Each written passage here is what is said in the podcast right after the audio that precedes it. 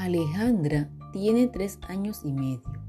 Vive con su mamá, papá, abuelos y hermanos en una vereda de la región andina de Colombia. El cuidado y la cría de animales hacen parte de su cotidianidad. Para su familia, esta actividad representa un medio de subsistencia. Para Alejandra, una experiencia que le habla de la naturaleza y la vida. Cada mañana se encargan con su mamá de servir en un canasto dos tazas de maíz.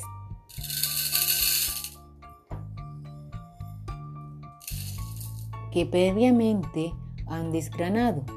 Se dirigen a una esquina del patio de la casa y desde allí llaman con un sonido especial a las gallinas para indicarles que llegó la hora de comer.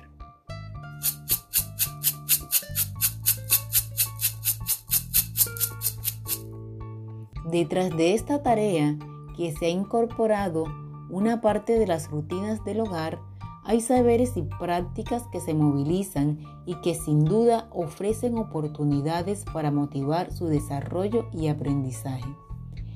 ¿Te gustaría conocer cómo se expresa la riqueza de la vida cotidiana en relación con el desarrollo y el aprendizaje de los niños y niñas?